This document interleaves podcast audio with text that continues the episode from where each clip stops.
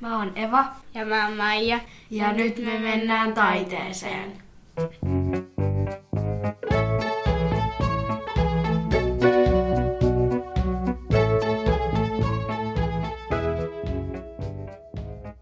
Tänään me saadaan podcastiin vieraaksi lastenkirjailija Vuokko Hurme. Ja te olette lukenut Vuokon kirjoja. Kerrotko sä vaikka Eva Huimaa-sarjasta? Minkälainen juoni siinä on? Mitä siinä tapahtuu? No, maailma kääntyy ympäri.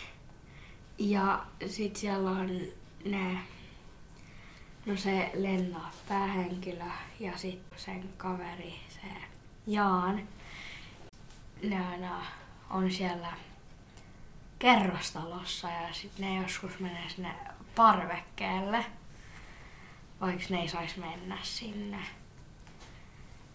Niin kun se on vaarallista. Joo. Eli on tapahtunut siis kiepaus, eli tämä maailman ympäri kääntyy. Värikkäät, se on Vuokon uudempi kolmiosainen kirjasarja. Mitäs värikkäistä voisit Maija kertoa? Ää, no siinä on semmoinen perhe, joilla on semmoisia salaisia supervoimia ja sit, sit ne niinku piilottelee sitä, mutta sit se tiuku päättää, että mä en jaksa enää olla koko ajan kotona ja mä en halua vaan salailla näitä ja sitten se näyttää taivaan melkein.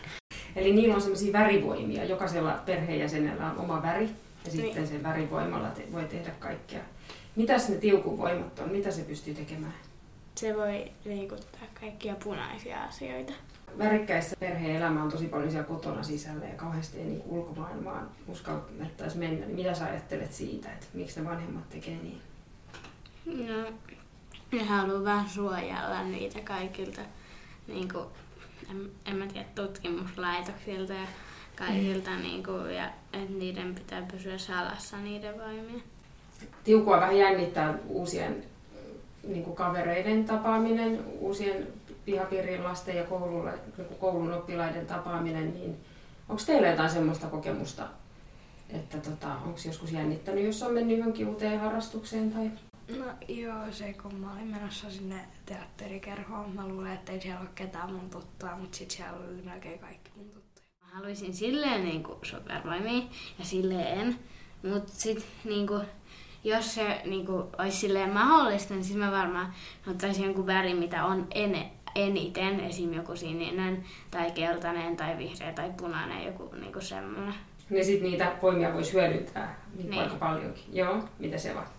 No mä ottaisin ainakin sinisen, koska no ensinnäkin se on mun lempiväri ja sitten sitä aika paljon. Haluaisitteko te semmoisia supervoimia? Ei, koska mä en pystyisi piilottelemaan niitä. Niin sitä salaisuutta. Joo. Entäs Maija?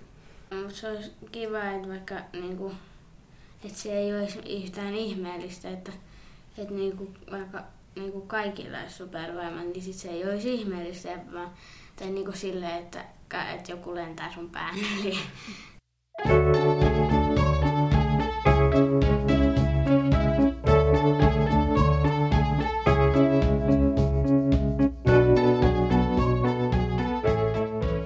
Vuokko Hurme, tervetuloa Mennään taiteeseen podcastiin. Kiva kun pääsit vieraaksemme. Erittäin mukava olla täällä. Tänään jutellaan kiepauksesta ja huimaasarjasta sekä värikkäät kirjasarjoista, jotka on sun, sun kirjoittamia lastenkirjasarjoja. Lapsilla olikin tähän alkuun varmaan sulle joku kysymys. Mistä sä sait sen idean? Niinku värikkäisiin. Värikkäisiin ehkä ää, siinä on ollut joku semmoinen ää, ajatus mulla aina, että haluaisin jollain tavalla yhdistää värit siihen kirjaan, mitä olen kirjoittamassa, koska mä oon ollut taidekasvattaja tosi pitkään ja tehnyt värien kanssa töitä ja toiminut muun muassa semmoisena värikylpyohjaajana, että mulla on ollut vauva- ja taaperoikäisiä siellä, siellä opiskelemassa väriasioita. Ja sitten kun mä kirjoitan tämmöistä fantasiaa, niin sitten se värit ja sitten perhe siihen yhdistettynä, niin sitten ehkä sen kautta niin kun nämä, nämä asiat yhdistyy, niin sitten siitä syntyi idea värikkäästä. Hirveän monessa tuommoisessa supermiestarinassa tai supernaistarinassa, niin siellähän on aina jotain salaisia voimia ja sitten ne aina piilottelee sitä, mutta usein ne piilottelee sitä siltä perheeltä. Ja mua ärsyttää se, ja mun mielestä se oli tosi hienoa, että ne piilotteli sitä isommalta joukolta, mutta ei, ei siltä omalta perheeltä, vaan sillä perheellä, niillä kaikilla jäsenillä on se, jolloin ne voi yhdessä jakaa sen keskenään. Sen. Ja sitten samalla tämä salaisuus vähän sitoo sen perheen sinne kotiin, että värikkäissähän perhe joutuu usein muuttamaan paikasta toiseen, kun jos tämä heidän supervoimansa sitten paljastuu. Paljastuu muille ihmisille ja Tiuku, joka on tässä ykköskirjassa pääosassa, niin on vähän kyllästynyt tähän, tähän tilanteeseen ja hän sitten rohkaistuu tutustumaan pihapiirin lapsiin. Ja sitten, mitä sitten tapahtuu? No sit se ystävystyy niiden kanssa. Niin kuin. Ja mitä se tekee? Sen näytelmän. Ne, ne tekee, oliko se Liia, Joo. kuka on vähän sellainen johtajahahmo siinä ja sitten tota, he tekee tuhkimoa yhdessä. Ehkä hän myös vähän jopa ihastuu Liiaan, koska Liia on aika semmoinen ihastuttava, joskin myös ehkä hieman ärsyttävä tyyppi, mutta Tiuku haluaa tehdä vaikutuksen Liiaan niin kuin oikeastaan hinnalla millä hyvänsä. Miten sitten, kun sille Liialle selviää sen tiukun voima, niin miten se ystävyys muuttuu? Muuttaako se salaisuuden paljastaminen jotenkin sitä tilannetta? No joo, niiden roolit tavallaan vaihtuu. Koska aluksi Tiuku ihaili Liiaa, mutta nyt se Liia ihaili niinku Tiukua. Ajatelkaa, jos teille paljastuisi tuolla pihalla, että siellä olisi joku tyyppi, joka kykenisi tollaiseen, niin kyllä siinä voisi vähän hämmentyä, vähän ehkä mennä roolit sekaisin.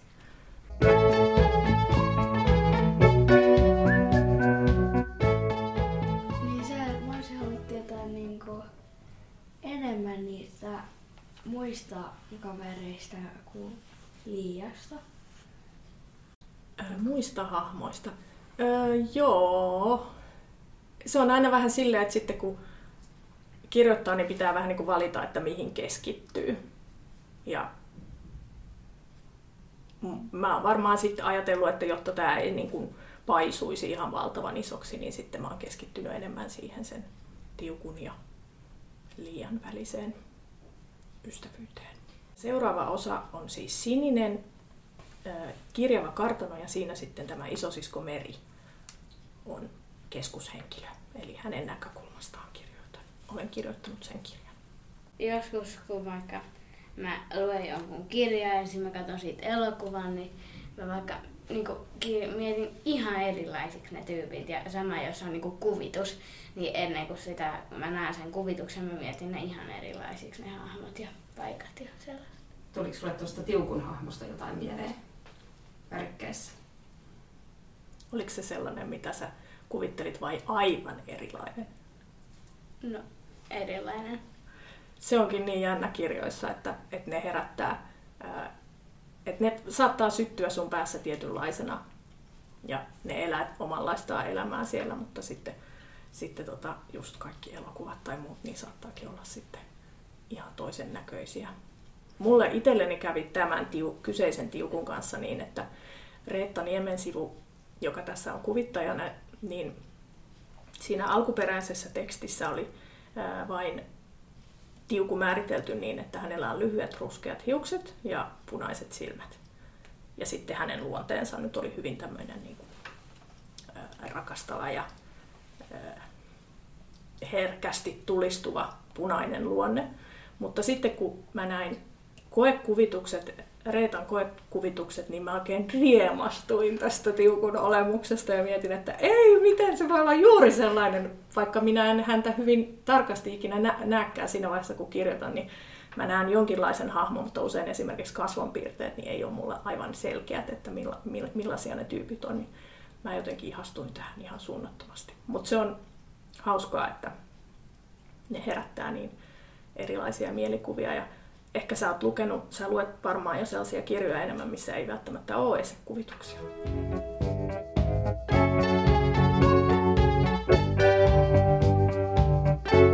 Ja mä tykkään siitä tiukosta, koska se on semmonen, niin kuin, että se haluaa tehdä jotain uhkarohkeaa ja ri- rikkoa sääntöjä ja sit siitä tulee sellainen niin kuin jännittävä tarina. Mitäs Eva? No, Maija vei sanat suusta. Että vähän sama. Voin sanoa, että toinen osa on vielä paljon jännittävämpi, koska siinä sitten tämä ö, harmaus, joka täällä on mainittu vasta ensimmäisessä osassa hyvin, hyvin, hyvin pienillä vihjeillä, niin hirveän herkullista tehdä sitä, että mä oon voinut käyttää niitä värejä niiden luonteen, luonteen piirteiden ää, siinä määrittelyssä tai siinä, että millaisia he ovat. Tuossa kirjan lopussahan on siellä viimeisellä aukeamalla voi itse testata kysymyksiin, että minkä värisiä tyyppejä olisi itse. On, ja tässä itse asiassa tässä ensimmäisessä osassa on nyt selkeästi esitelty vasta nämä kolme väriä, mutta sitten seuraavissa niitä tulee kyllä paljon enemmän, että siellä voi jo sitten toisen osan lopussa on jo tosi paljon enemmän vaihtoehtoja. Ja me juteltiin tästä Evan ja Majan kanssa aikaisemmin ja muistelisin, että me kaikki oltiin vähän sitä mieltä, että me oltaisiin punaisia. Joo. Eli No, minkälaisia? No, tulistuvia ja tulisesti rakastavia vai? Niin, joo, kyllä. Mä oon ihan ilmiselvä sininen, mutta minussa on kyllä vähän myös keltaista semmoista optimismia ja iloa. Ja sitten taas juteltiin siitä, että jos saisi valita niin kuin semmoisen oman voimavärin, niin sitten se oli taas, niin kuin, ne oli taas muita väriä kuin se punainen, mikä tuossa tavallaan sitä luonnetta korostaa tai kuvastaa. Mä Mitkä? Täysin halunnut olla sininen. Okei, okay. mitäs Maija? No, jos niinku, no silleen mä ottaisin joku vaikka yleisen värin esim. vihreän, koska sitä on aika paljon silleen, mutta et koska mun lempiväri on violetti, niin ei ole niin paljon violettia kaikkialla. Niin. Tiedätkö, kakkososassa on semmoinen kohta, jossa he kohtaavat Violetin tädin ja sekä tiukua että Meria naurattaa, että eihän toi voi liikuttaa mitään. Mutta voiko niinku, jos on vaikka lehtiä, niin voiko nekin sitten liikuttaa? Voi voi, totta kai. Irtaako ne siitä puusta? No, jos sä oot tosi, tosi, tosi, tosi vahvasti otat kiinni, mutta Tapio esimerkiksi ei onnistu liikuttamaan pihalla olevia kuusia, koska ne ovat niin tiukasti kiinni maassa. Jos sä saisit Puokko valita jonkun tommosen värivoiman tai supervoiman, niin mikä se olisi? Jos sais siis kaikista maailman supervoimista valita mitä vaan. Siis parantaminenhan voisi olla aika hyvä, mutta silloin joutuisi kyllä tekemään varmaan aika paljon hommia, koska sitten pitäisi olla koko ajan parantamassa kaikkia maailman ihmisiä, koska ethän sä voisi olla käyttämättä sitä voimaa. Tosi pitkät työpäivät. Niin, niin. Niin ehkä lentäminen. Mäkin haluaisin, että mä voisin liikuttaa jotain asioita ja mä voisin lentää. Mä voin niinku, tai että mä voin liikuttaa kaiken, mä voin liikuttaa myös itteeni, eli mä voin lentää. Aa, voi voi voi. En tullut ajatelleeksi tätä. Entäs Eva? Mäkin haluaisin ehkä lentää, mutta sit mä kans haluaisin niinku pystyä pidättämään mun henkeä vaikka vedessä tosi kauan. Oo, joo. Teleporttaus voisi olla kyllä kanssa aika hyvä. Varsinkin tälle korona-aikaan, niin sit voisi käydä jossain Pariisissa sille ihan vaivihkaa kahvilla. ja Sitten tulisi takaisin. Paitsi siellä oli ulkona liikkumisrajoitukset, No, niin vaan, että No. se onnistuisi. No, mutta voidaan Mutta kuvitella. jos voi myös lentää, niin sitten hän voi lentää siellä. Niin, niin, totta. Jos siellä ylhäällä. Niin.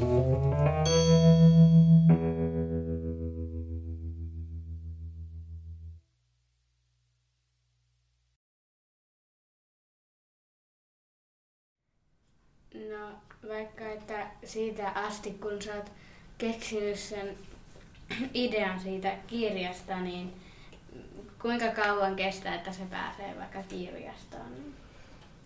Joo, toi onkin kiinnostava kysymys. Tota, ö, jotkut kirjailijat kirjoittaa kirjan ehkä, niillä saattaa mennä vaikka kymmenen vuotta siihen.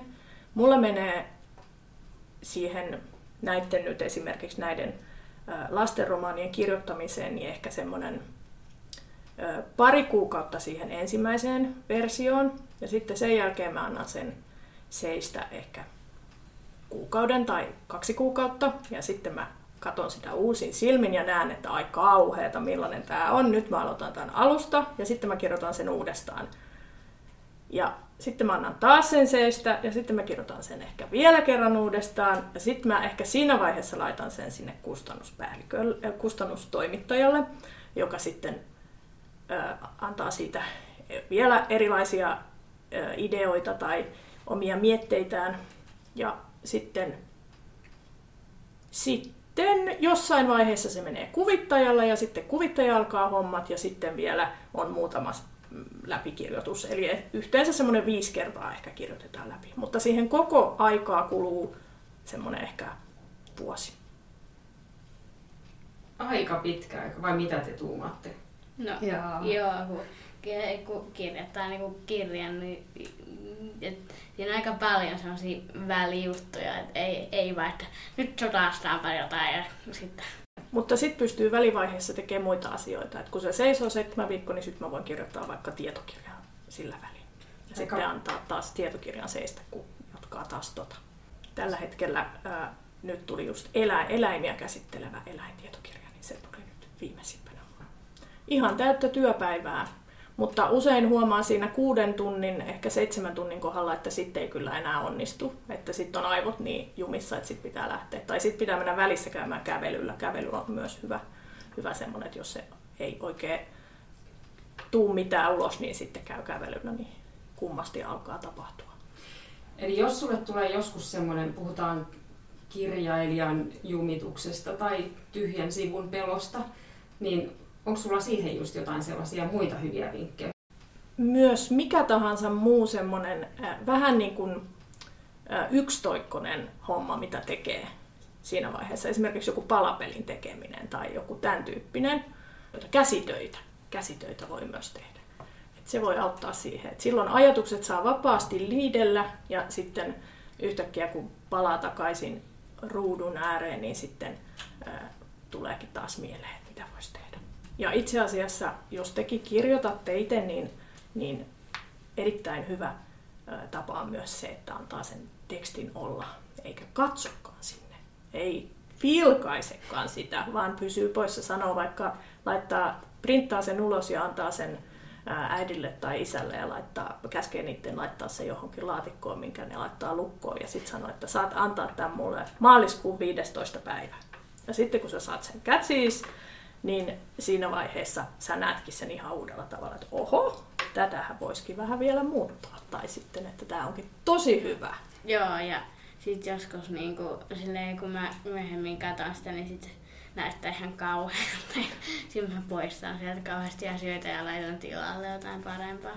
No mutta toihan on ihan loistavaa. Ja sitten voi olla silleen armollinen itselleen, että kun huomaa, että tämä näyttää ihan kamalalta, ja nyt mä poistan tästä asioita, niin sitten siinä vaiheessa, kun kirjoittaa sitä uudestaan, niin miettii, että mitä enemmän täällä on asioita, joita mä oon poistanut, niin sen parempi mä oon kirjoittajana. Mä ajattelen, että mä oon itse asiassa tosi taitava, koska mä näen täältä nämä asiat nyt. Hyviä vihjeitä siinä kaikille kirjoittamisesta kiinnostuneille.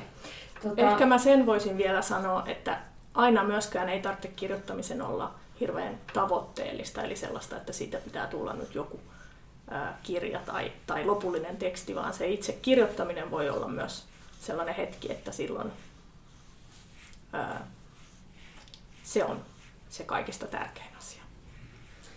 Miksi tykkäät kirjoittaa kirjoja lapsille?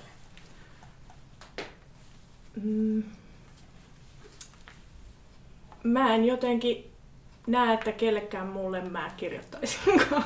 että, että ehdottomasti haluan kirjoittaa juuri lapsille ja nuorille, kyllä, joo. Mutta niin kuin, ehkä kuitenkin selkeästi niin kuin, ää, alakouluikäisille ja sitä nuoremmille. Niin, mä oon aina ollut lasten kanssa tosi paljon tekemisissä. Mä oon opiskellut kasvatustiedettä ja sitten toiminut taidekasvattajana pitkään. Mä oon ehkä itse niin lapsellinen. no. Helppo niin, eläytyä. Niin lapsen maailmaan.